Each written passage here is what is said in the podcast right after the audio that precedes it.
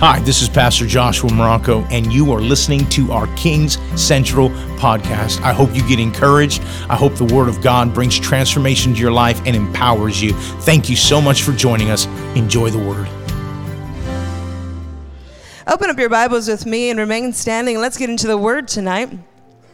Open your Bible to Judges chapter 6. Whoo-wee. I hope you're ready tonight. I got some preach in me tonight. Watch out. Hope you're not offended by screaming and yelling because I'm going to have some fun tonight.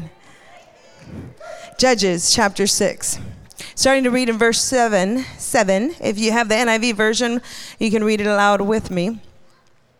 When the Israelites cried out to the Lord because of Midian, he sent them a prophet who said, This is what the Lord, the God of Israel, says I brought you up out of Egypt, out of the land of slavery. I rescued you from the hand of the Egyptians. I delivered you from the hand of all of your oppressors. I drove them out before you and gave you their land. I said to you, I am the Lord your God. Do not worship the gods of the Amorites in whose land you live. But you have not listened to me. Yikes. The angel of the Lord came and sat down under the oak of Ophrah that belonged to Joash the Abiezrite, where his son Gideon was threshing wheat in a winepress to keep it from the Midianites. When the angel of the Lord appeared to Gideon, he said, The Lord is with you, mighty warrior. Pardon me, my Lord, Gideon replied. But if the Lord is with us, why has all this happened to us? And where are all his wonders that our ancestors told us about when they said, Did not the Lord bring us out of Egypt? But the Lord has now abandoned us and given us into the hand of Midian. The Lord turned to him and said, Go in the strength you have and save Israel out of Midian's hand. Am I not sending you? Pardon me, my Lord. Gideon replied, But how can I save Israel? My clan is the weakest in Manasseh, and I am the least in my family. And the Lord answered, I will be with you, and I will strike down all the Midianites, leaving none alive. Let's pray. Lord, I thank you for your word. It is a lamp unto our feet and a light unto our path. I pray for an anointing to be upon me that I will speak forth your word in power tonight. God, that you would help me to communicate what you have spoken to me for your people. And I pray for an anointing to be upon them. Those that are watching online, those that are in their cars outside, and those that are here in the sanctuary. I pray that your word would permeate deep in their hearts, that you would strengthen us, that we would rise up in faith in greater measure. In Jesus' name. Amen. You may be seated. How many of you have ever done the trust fall? Minister Darren and Minister Sheree, would you come on up here? Come on! Minister Darren, you can be the catcher. Come on. Come. Minister Sheree, come up here because your husband and wife. Yes, yes, come, come, come. Come, come, come. Come. Pastor Jaira, you want to come? No. Sorry. come on, come on up there. Come on, quick, quick, quick, quick. I gotta preach. Come on, come on, come on. Okay, how many of you seen a trust fall? Just right here. What is a trust fall? Where the person who trusts the other person, what does what? Oh, okay, that's scary. it's a good thing you love her. Okay. we'll do it one more time. Do okay. He, he caught you, right? Okay, one more time. One more time. Okay, oh, give him a big hand. Even in businesses and camps, we've done the trust fall. And can I tell you, each time I will go to the bathroom. And I'll say, I, sorry, I really got to go. I don't, I, I, somebody's calling my name. I cannot handle. Except when the Holy Spirit comes upon me, and then what do we do? We fall over. We got great ushers who catch us. Praise the Lord. But trust is different. In fact, when we look at what trust is, it's a firm belief in, a reliability, a, truth, an ability of strength. As I did the forgiveness um, lessons, as many of you have done in uh, a Rise to Forgiveness series, I realized that forgiveness you can have a lot of, but trust must be rebuilt. You can love people, you can give, you can serve, you can forgive, all without trust. Because trust has to grow as you can trust them. How do you grow in trust? I believe that there's levels, and we test what trust is through what we say. Is it truth or is it a lie? Is it a manipulation? Is it uh, for pride's sake so that they'll look good? You know, traveling around the world, I've met a lot of Christians who aren't really Christians. and they lie a lot to make what? To save face. Do we do that in Hawaii? Yeah. We do it all over the world. But can we trust somebody who lies and manipulates? Another level of trust is their actions and what they do. Does it line up with their word? That's why uh, churches and Christians have a bad uh, stigma because people say that we're hypocrites. Because we say, oh, we're holy, we're righteous, oh, praise the Lord, hallelujah. And then we go swear, beat up our neighbors, kick our dog, have a horrible marriage. Our kids are crying all the time, starving to death. Oh, but we're Christians, we love Jesus. Hmm. Can we trust that? The third level is do we keep promises? Do we fulfill what we've said we are going to do and our promises? And if we fail, do we repent? See, those are all baselines of how we build trust, whether it's in a marriage, whether it's in a business, whether in any type of relationship, is building of trust.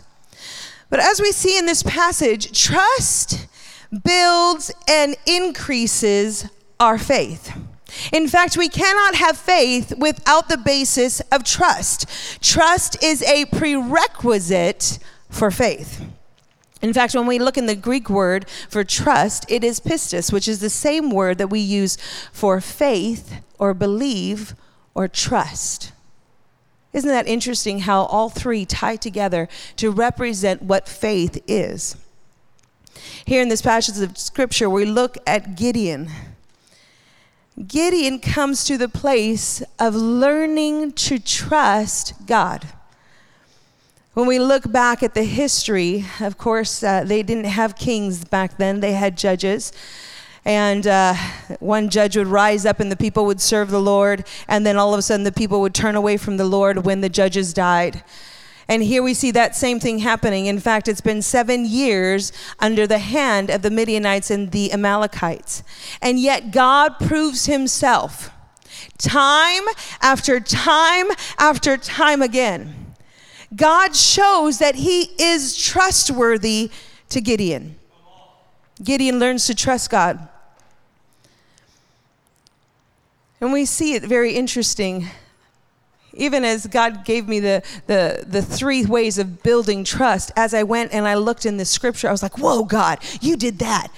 Whoa, you, you gave the prophetic word how you fulfilled all your promises. God confirmed that He did the actions and He fulfilled His promise of protecting His people, delivering them time and time and time again. In fact, when you look at what the prophet said in verse 8, God rescued them. He brought them out. He delivered them. He drove out those that were uh, in front of them so that they could live in the promised land. God confirmed his promises, reminding them that he is the faithful God who will fulfill every promise. But then he also goes a step further where he doesn't say, Oh, as a people, I'm confirming my promises. But then he talks specifically to Gideon. And he declares how he sees Gideon. He's a warrior, he's strong. And I think it's quite interesting how Gideon goes, Pardon me, Lord. it's a lot like us. But God, what about this and what about that? And in fact, whenever God speaks to us, let's say even prophetic conference or even at church where God gives us a promise, but God, um, if you were really God and if you really cared for us, I wouldn't have this sickness at all. But God, if you're really God, how many times did I hear it from uh, people who are not saved? If God is really God, why does bad things happen? We hear that all the time.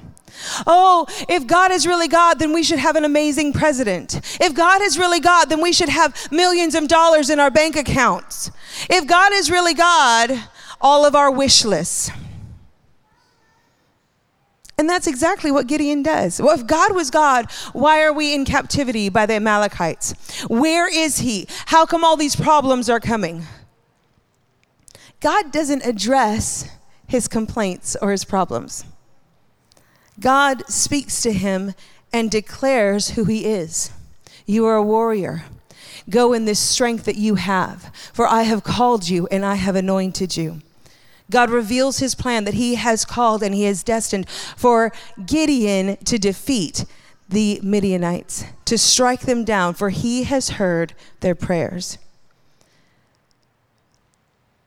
God passes over every test that Gideon lays down. I think that is so amazing, the God that we serve.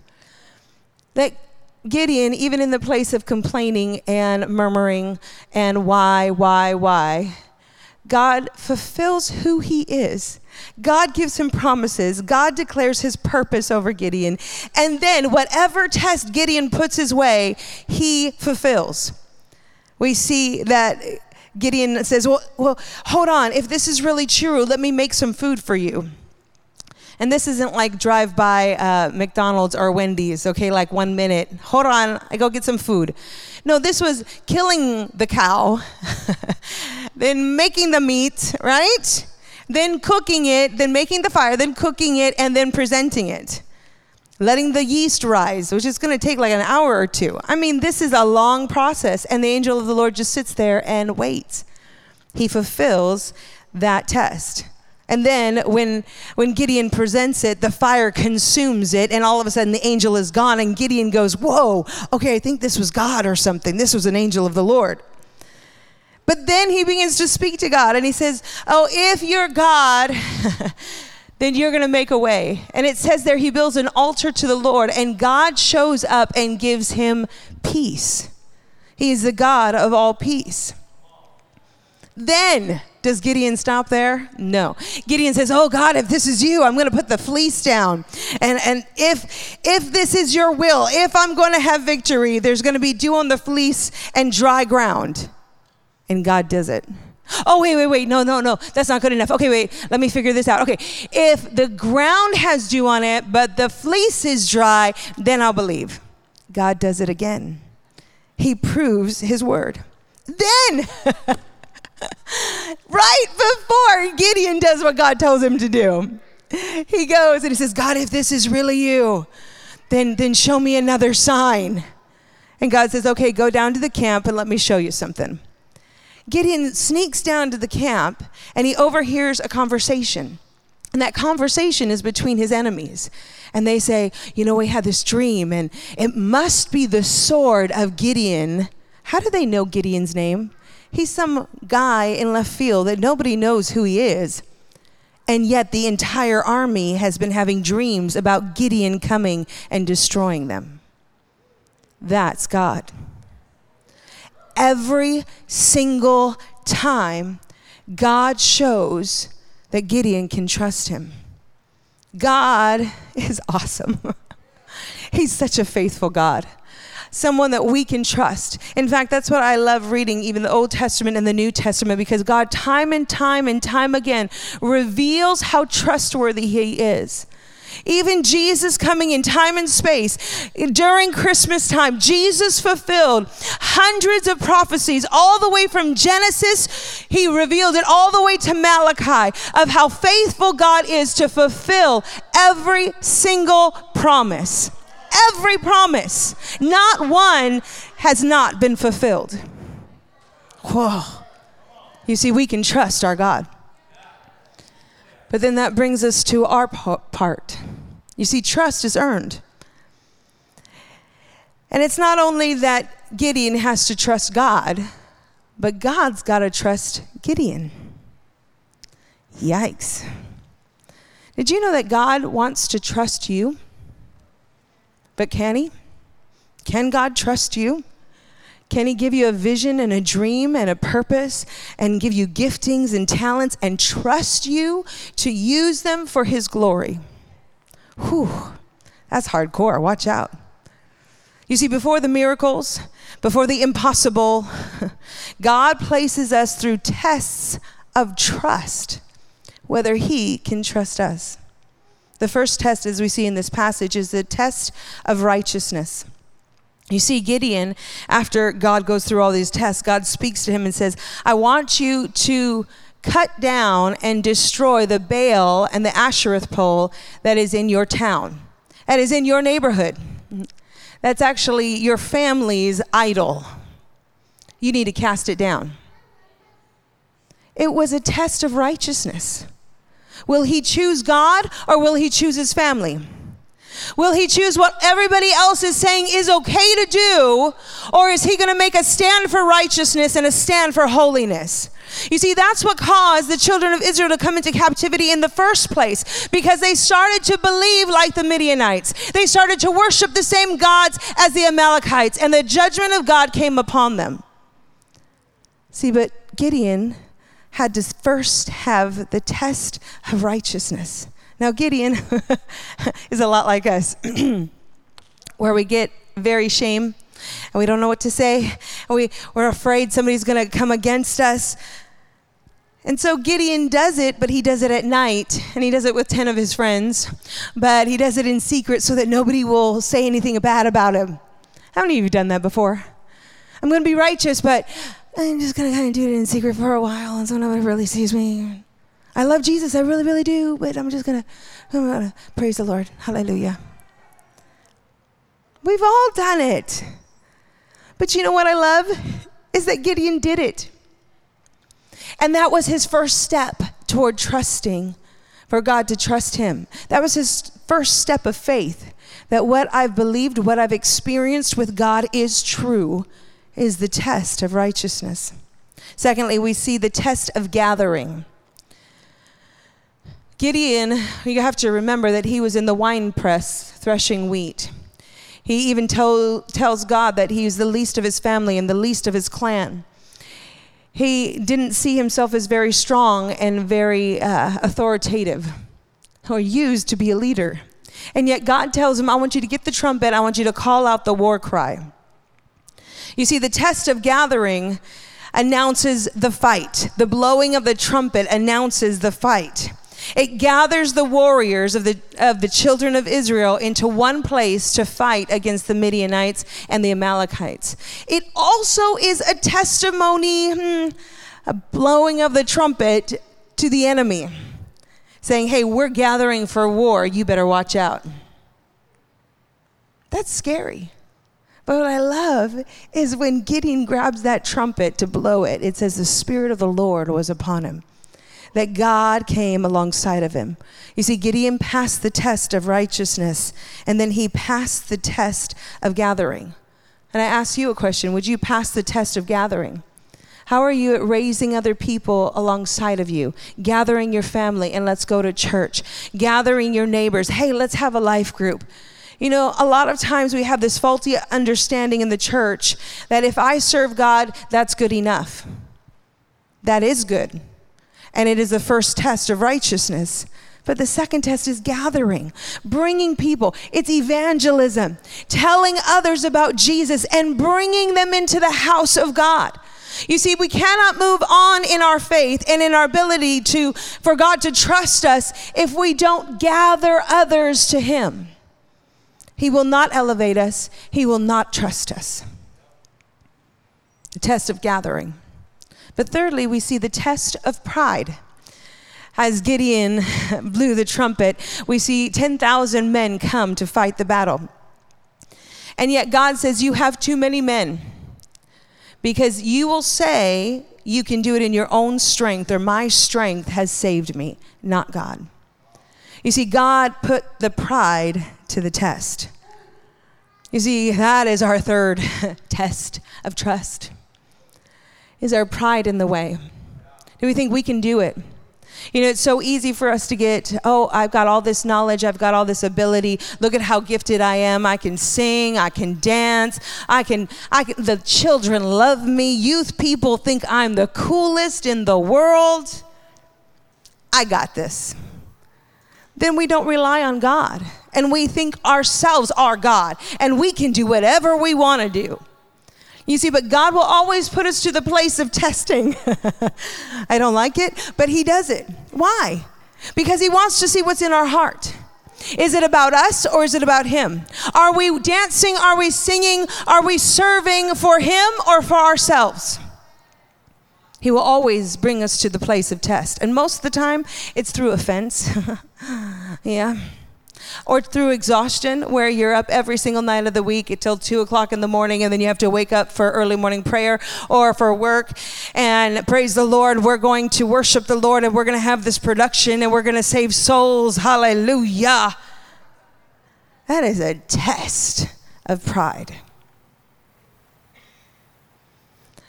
But we see also that test of pride takes different forms.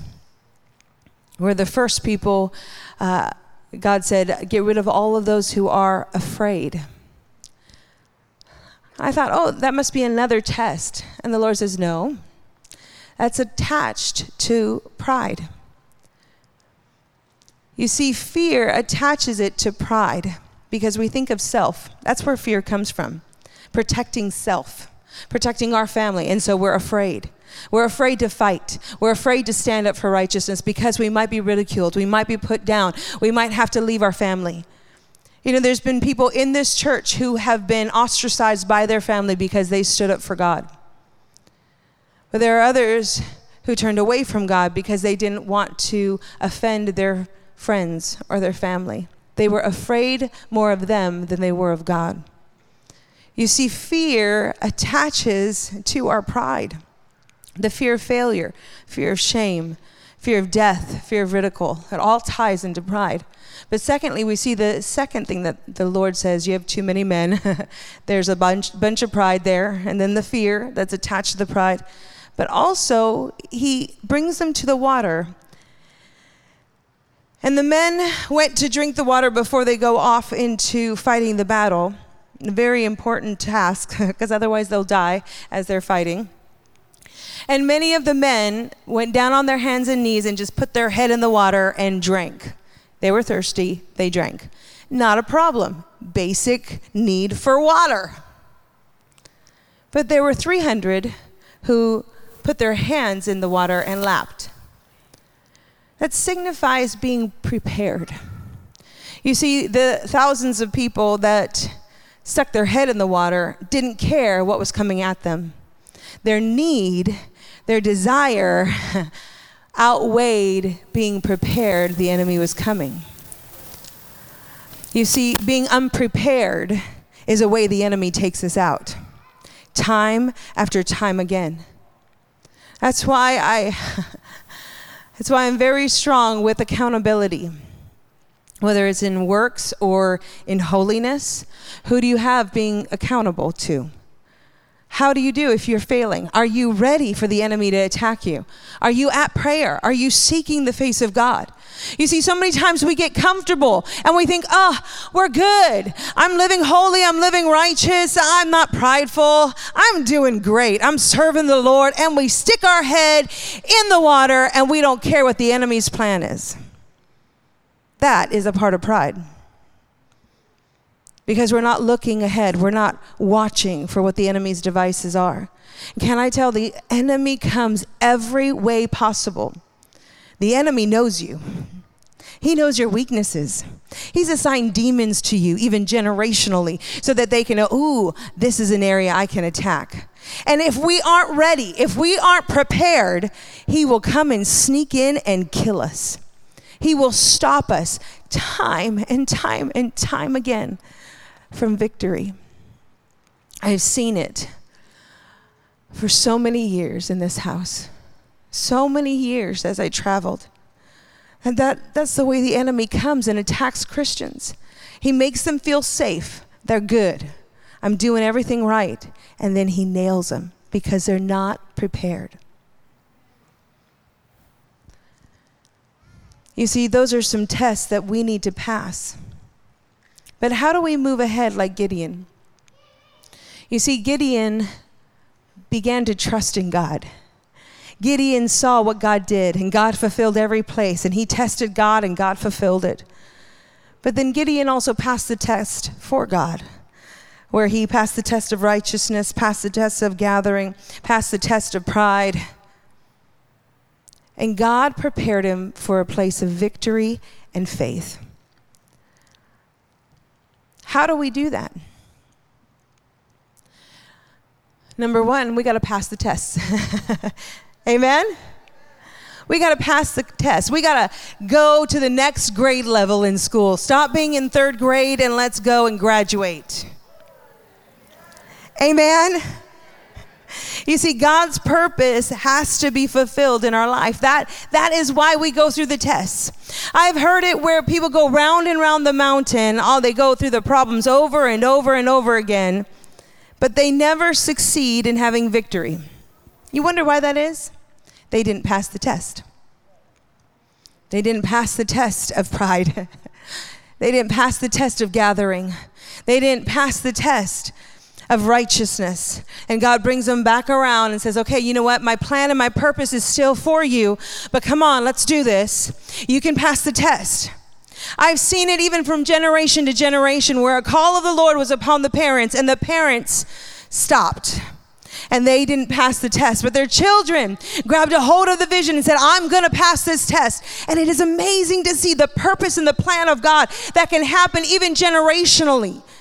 That we can pass the test and that will go and move our children to the next level and to the next level of faith. You know, the only reason why I'm here today is not because of the greatness of my faith. nope. But I've got generations of people who passed the test. My grandparents passed the test, and they had a hard test to pass. Time after time, they could have gotten offended. They could have left the ministry. I know some of the stories, and I probably don't even know all of them. I would have been offended, and I would have said, whatever, I'm going to do my own thing. But they passed the test. My mom and dad have passed the test. People have looked and said, oh, Marocco does this. Oh, Marocco, oh, you know, they're stealing all the money of the church. Whatever they want to say, I'm going to keep giving. I'm going to keep serving the Lord. We're going to do something great for God. The, the test of the enemy comes with fear and anxiety. Doesn't matter. I'm going to do this. You know what I love about my mom and dad? They're old. Huh? They're in their 70s. They should be retired. They should be hanging out, drinking coffee with their feet by the fire, hanging out with grandkids. But you know what they're doing? They're traveling around the world. They're preaching, they're giving, they're serving. They've passed the test. They passed the test of righteousness. Oh my goodness. My father is so open and honest. It scares me. I sit on that front row, and sometimes I want to go under the row. I can't believe he just said that. I'll never forget he, the story he tells. In fact, I use it in all of my trainings when I train the pastors. He was traveling, and Pastor Colleen wasn't able to be with him, and he went to a hotel room. He was preaching that next day. And he got into the hotel room and turned on the TV to watch the news. And as he turned on the TV, there was pornography boom on the TV. So he quickly turned it off and he called down to the front desk. This was a while ago where they had to do pay per view. And he said, Hey, there's pornography on my TV. I did not pay for that. I don't want it. Get it off now. And they go, Oh, well, it's okay. You know, something broke, and so just enjoy it. Dr. Marocco had a choice to make. Was he going to pass the test of righteousness? You see, nobody would have known he could have watched as much porn as he wanted to because there was nothing saying that he did or he didn't do it. Right? He didn't pay for it. It wouldn't be on the bills. Nobody would know. Nobody even knows he's there. Huh. And the devil tried every way to try to talk him into it. But you know what Dr. Marocco did? I love it. He's awesome. he grabbed the TV and he unplugged it from the wall and stuck it out in the hallway. He called down to the front desk and he says, Your TV is in the hallway. I'm not having that evil in my room. Then, then, he calls my mom on the phone and he said, This is what just happened. This is what I saw. Pray over me and break off this defilement. Whoa. He passed the test. And God's power showed up in that service the next day. You see, time after time, the enemy will come and he will test you.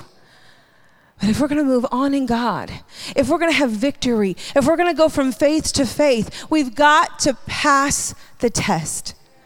But secondly, I love it what it says there when Gideon gathered the people and he, he blew on that horn. The Holy Spirit power came upon him. In fact, that was one of the promises that God spoke to Gideon. He says, I will be with you. Go in the strength you have, and I will be with you.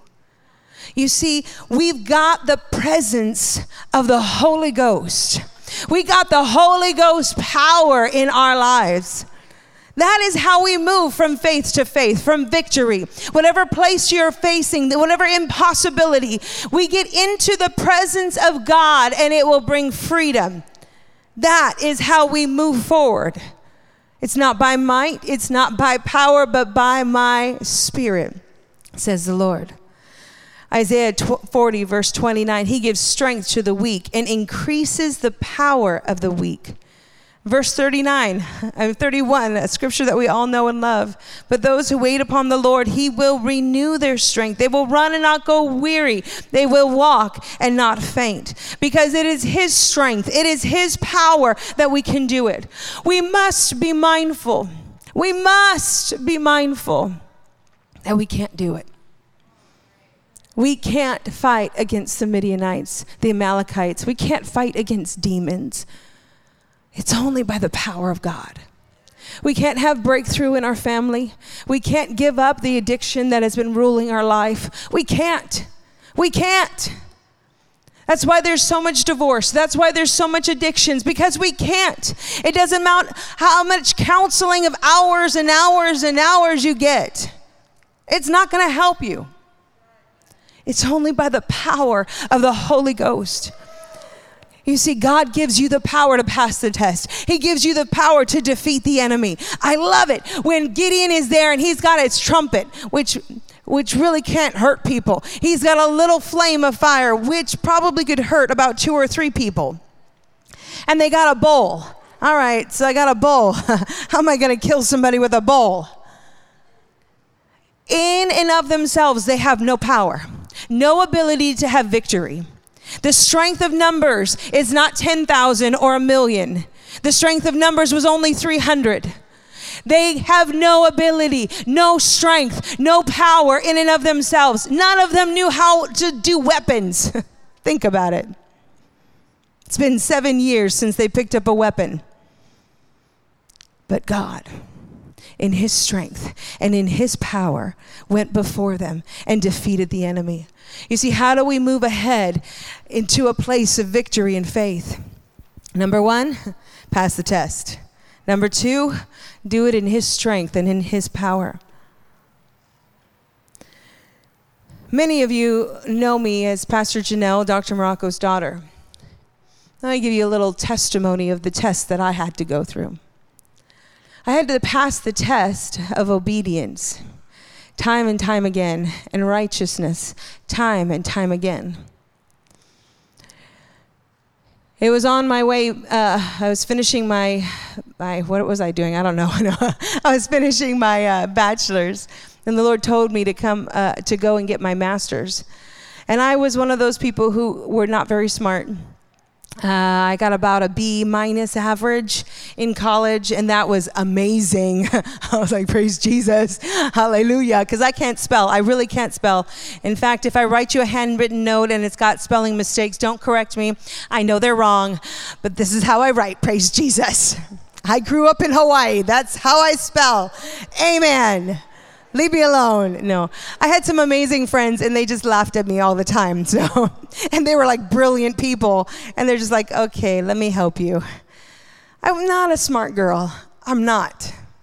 And yet God told me to go get my master's. That was a test of obedience and death to self. How am I going to do this? I can't do this, God. It's a test. Then at the end of my master's, I thought I was all that in a bag of chips because now I'm supposed to be really smart and I can start a business and do counseling all over the world if I want to. I should have my own shop and I'm going to make lots of money. Praise Jesus. I'll give it to the church, a lot of it, but God give me lots of money. And then God told me to come home and help my daddy. Here it was, I thought I was great. I was so amazing. And he brought me to the place of being Dr. Marocco's secretary. Now, I am very appreciative to Dr. Marocco's secretaries, and there have been many. But Dr. Marocco is, is Italian, and he's very demanding. Can I get an amen, Auntie Paulette? Amen. And he's not just a normal boss because he is one pastor in many, many locations. And just being a secretary to remember how to type, which was really difficult in and of itself. And then, yes, yes, doctor, I'll be right there. And oh, yes, doctor, I'm supposed to do that. I, I can't do any of this. But look, yes, doctor. Okay, yes, doctor. And then it was my daddy. So I would go home and I'm exhausted and I want to hit him because I'm tired. Oh, did you do that? And did you do that? Hey, did you you didn't do that. You need to redo that and that and that and that. And did you call all those people? Now remind me when you get into the office tomorrow morning after early morning prayer, you got to do this and this and this and this and this. It was horrible. That was the test of pride. because everything within me wanted to say, whatever, I have a double master's degree and I can go make some money. It's a test of pride, whether I would submit to my daddy. Then God put me through the test of willingness. Or there I was as Dr. Marocco's secretary, but then I was also overseeing all of the facilities. And so there I was trying to be the typical pastor's daughter, try to look nice on Sunday morning and typing up his notes. And then the bathroom is flooding. So running into the woman's bathroom in my heels, trying to unplug the toilet that is leaking all over the place. Ooh, talk about the pride. The willingness to serve no matter what. The willingness to give. He brought me through the test of tithing. Where you're going to tithe even though you don't have money to give to your bills. Are you going to tithe or are you going to pay your bill? It was a miracle. I was like, Lord, okay, I have $130 left, and that's the payment I have to make on my credit card. But I need to tithe. So I'm going to trust in you, and I am going to tithe. I don't know how I'm going to make that payment because it comes due tomorrow. I got to send it off tomorrow. Lord, how am I going to do this? Okay, I'm going to tithe. I'm trusting you. I'm going to tithe. The next day in the mail, guess what comes in? From the credit card company. Not another bill, but a check made out for $130 as a rebate for something. I don't know what. But I went and I cashed it and I wrote out a check to the credit card company and God paid my bills. And I haven't once gone back on tithing, not once. And God has blessed me.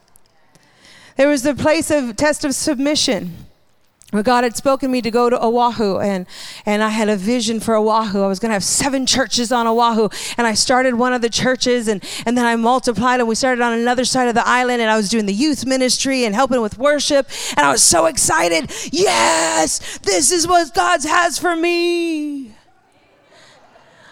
Until my brother, praise the Lord, hallelujah. He came to preach on Oahu, and in the middle of the night, he had a dream that he had moved to Oahu and a mighty revival broke loose across Oahu. And he was woken up by, from the dream from a text message to his phone. He woke up and he opened up his phone, and there was a text message from a friend who's a prophet. And he says, I just had a, a word from the Lord that a mighty revival was going to take place on Oahu, and you were going to be a part of it. Pastor Josh passed the test of obeying God. And so did Pastor Shannon. She didn't want to go. and I thought, oh, this is going to be awesome. We're going to fulfill the vision, and we're going to have seven churches on Oahu, and me and my brother are going to take over Oahu. Watch out. Until Dr. Marocco called me on the phone and said, Pastor Janelle, I need your help. You need to move back to Maui. And I said, no, because God gave me a vision. God spoke to me. God, God gave me signs and wonders that I'm supposed to be on Oahu. No, I need your help back on Maui. Can I tell you that two years, the first two years I was home, I love Maui, I love the people here, but every day I cried because my heart was on Oahu. My vision, my dream, everything I had invested was on Oahu, and I had to die to it. But I passed the test of obedience, I passed the test of submission. And it was six years of very hard, hard work. But because I passed the test, God opened up the world for the nations. And I was able to do the dreams and the visions of my heart to touch the nations. Ever since I was a little girl, I wanted to be a missionary, and there was no way I could do it. But God opened the door. You see, when we pass the test, through our inability, when we pass the test and then we trust in God and we have His strength and His power that sees us through, He will give us victory. He will increase our faith. He will increase our abilities. You see, some trust in chariots and some in horses, but we trust in the name of the Lord our God. The last thing that we see from uh, Gideon and how we can grow and move ahead like Gideon did. Thirdly, we got to go for it. Everyone say, go for it. I love it. Cracks me up. God is so funny. God speaks to Gideon, and Gideon's, you know, complaining, why, woe is me, blah, blah, blah. And God doesn't address that. Instead, He says, go. Everyone say, go. Now, when I saw that, it jumped out of the page, even though I've read it a hundred times, because it reminded me of what God spoke to Abraham in Genesis chapter 12. You know what God said to Abraham? His first words to Abraham Go. Isn't that cool? And then as I began to research, Isaac in Genesis 26, the next generation, God doesn't tell him to go. He says, stay. Why? Because it's a difficult place. It was a famine. And he wanted to go down to Egypt, but God said, stay. Then the next generation, Jacob, in Genesis chapter 35, after he comes through all of his tests and all of his junk, God says, Go to Bethel. Go. I'm going to do a whole research on when God says go. Because I really believe that God waits on us. He waits on us to go and take that step of faith. He waits on us to trust in Him and be strong in His power and in His spirit. You see, God is always a directional God, He is always moving.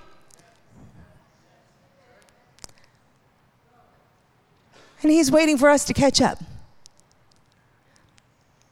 You see, uh, He's always wanting to move us to victory, always wanting us to move to faith to faith. He's waiting on us. Several years ago, when I was traveling, uh, I was going and getting my, ma- my doctorate, trying to get my doctorate by the grace of God at Springfield, Missouri. And I had lived there when I went and got my master's. And, and it, was a, it was a nice place but I hated it. It was horrible. Everything I didn't want to do is what I did when I was in Springfield. It was horrible. It was a test. Uh, it was a trial. It was horrible. Every time I would fly into Missouri, I'd feel that, that, you know, that feeling. Anybody ever have that feeling? Just the meh, yuck. I don't want to be here. God, get me out of here as soon as possible, Lord anyway, about two years ago, I was had been traveling so much around the world. I was staying in hotels. Pastor Jamie and John were here. And I said, God, I am tired of this hotels. It was after the second time I blew up eggs in the microwave because I wanted eggs for breakfast. And I said, Lord, I need a kitchen. I am tired of hotels. This is a nasty hotel and it's the cheapest one I can get. Get me out of here, God. And the roaches and oh, praise Jesus. It was worse in Springfield, Missouri than it was in, in any place in the world. Can I just say? I'm scarred for life. so God gave me great grace and favor, and I bought a home there in Springfield, Missouri for very cheap. Hallelujah. Like very, very, very cheap. Like you can't even buy a, a piece of rock here on the islands for as cheap as I bought the house for. And I would go to school and then I would stay at my house and I'd allow people to come and hang out at my house or if they're staying in that area, uh, my parents would stop by and I'd leave it open and it was great. But last November something happened. I was I stayed there, I went to my class and then I had a couple weeks and I had gone down to Arkansas and Dallas and did teaching and trainings and preached in all of our churches in that area. And I was in Walmart and uh, I was, you know, talking story with people. and I found out that the person at the door was a retired pastor who was overseas and was a missionary and changed the nation, uh, that specific nation, and yet he was standing there at Walmart greeting people, which is awesome. And I said, Oh, what church are you involved in? Oh, I'm in this church. Oh, what do you do there? Oh, nothing. They won't let me do anything because they're all waiting for the next generation. And then I met another person who was doing nothing and just going to church because they needed to go to church and they were retired missionaries. And I got angry, and it was more and more people that I saw, and I said, God, this is wrong. These are people who have touched nations, and they are not useless because they're over the age of 65. There is treasure and wealth. And if Pastor Alcantara at 83 could come to Maui and start an entire ministry and live to 106, God can use anybody, whether it's young or whether it's old. And I got angry. Like, I was angry. I was calling my dad and giving him a lecture, and he's like, Yes, I know, I know, I know. And I was like, God, if you bring me to Springfield one day, I'm going to change this because this is wrong. And then I preached at our Marshallese church there in Springfield, and Brother Ali was like, Oh, Pastor, you need to move to Springfield. I'm going to pray that you move to Springfield. And I said, No, in Jesus' name. and then, praise the Lord, God was gracious to me. I was able to be home during this time of uh, COVID which I'd rather be in the nations, but I had to be home because all the nations were shut. And I was able to finish my doctoral thesis, and God was gracious. And thank you for all of you who participated in the project. Man, you guys are amazing. Seriously. But then all of a sudden, I was getting excited. Okay, God, what do you want me to do? All right, as soon as the nation's open, I'm going to go here. I'm going to go there. I'm going to go interview this person. We're going to open up in this place. And then we're going to, oh, God, I got that connection. I'm ready. Lord, I'm ready. Lord, I'm ready. and then Dr. Marocco talked to me and he says, hey, uh, there's a church in Springfield that is going through some difficult times, and I'm going to go up there. Uh, you and Pastor Josh need to pray about it because I'm going to go up there and it may be our new extension to Kings. You should move there. No. It's Springfield. Yuck. Like, bleh, like, bleh. No. But I'll pray because God's got to lead you and guide you because this is a big step. He goes that Sunday morning. he calls me. All right, doctor, are we going to do this? Is this God? Is this not God? What do you think? What do you think, doctor? Yep, this is God. Why don't you come on over here and uh, I want you to come and preach. I'm going to have Pastor Josh go preach and you go preach next. Okay, I can do that. I'll go preach. Not a problem. I was there on staff for a couple years. I love the people, they're amazing. I'll go preach. You know, have you ever thought about moving to Springfield? You own a house there. You know that, right? No, no, no, no, no. I started to fast and pray. All of a sudden, God started reminding me of prophetic words and even things that I had prayed for and asked for. And he started giving me a vision for the place. Many of you know if you've gone and researched the place, they have a, a beautiful mansion that's there from the 1900s that was built. And uh, they've been using it as a bed and breakfast, and it's beautiful. And all of a sudden, the Lord started giving me a vision to have an international pastors training center right there in the center of the United States of America that we could touch the world. And then all the things that I've been wanting to do to do short term and long term missions trips, to plant churches throughout the United States and throughout the world. All of a sudden, God said, Well, I've given you a building, I've given you a place, now do it. No, no, no, no, no, no, no, no, Lord. That's not of you at Springfield. No, no, no. I'll go to Dallas. I'll go to Seattle, any place but Springfield. And then he started reminding me of the prophetic words of a revival coming and miracles and signs and wonders. And I thought, Lord, we've been praying for a revival. How come it hasn't happened? He says, The seeds that have been planted in Springfield, in the center of this nation, I'm going to breathe a revival. Haven't you been asking to be a part of it? Okay, maybe, maybe, maybe, God, maybe. I said, God, you got to give me another. You got to give me like another one. I felt like Gideon. God, you got to give me another sign. Give me another sign, Lord.